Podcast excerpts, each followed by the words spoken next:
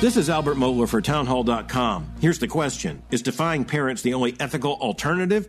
Amazingly enough, that's the question which is the title of an article recently published in The Atlantic coming from author Conor Friedersdorf.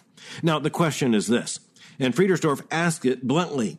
Should a child be seen as educators as legitimately transgender, or should those educators defer to parents when they raise their children?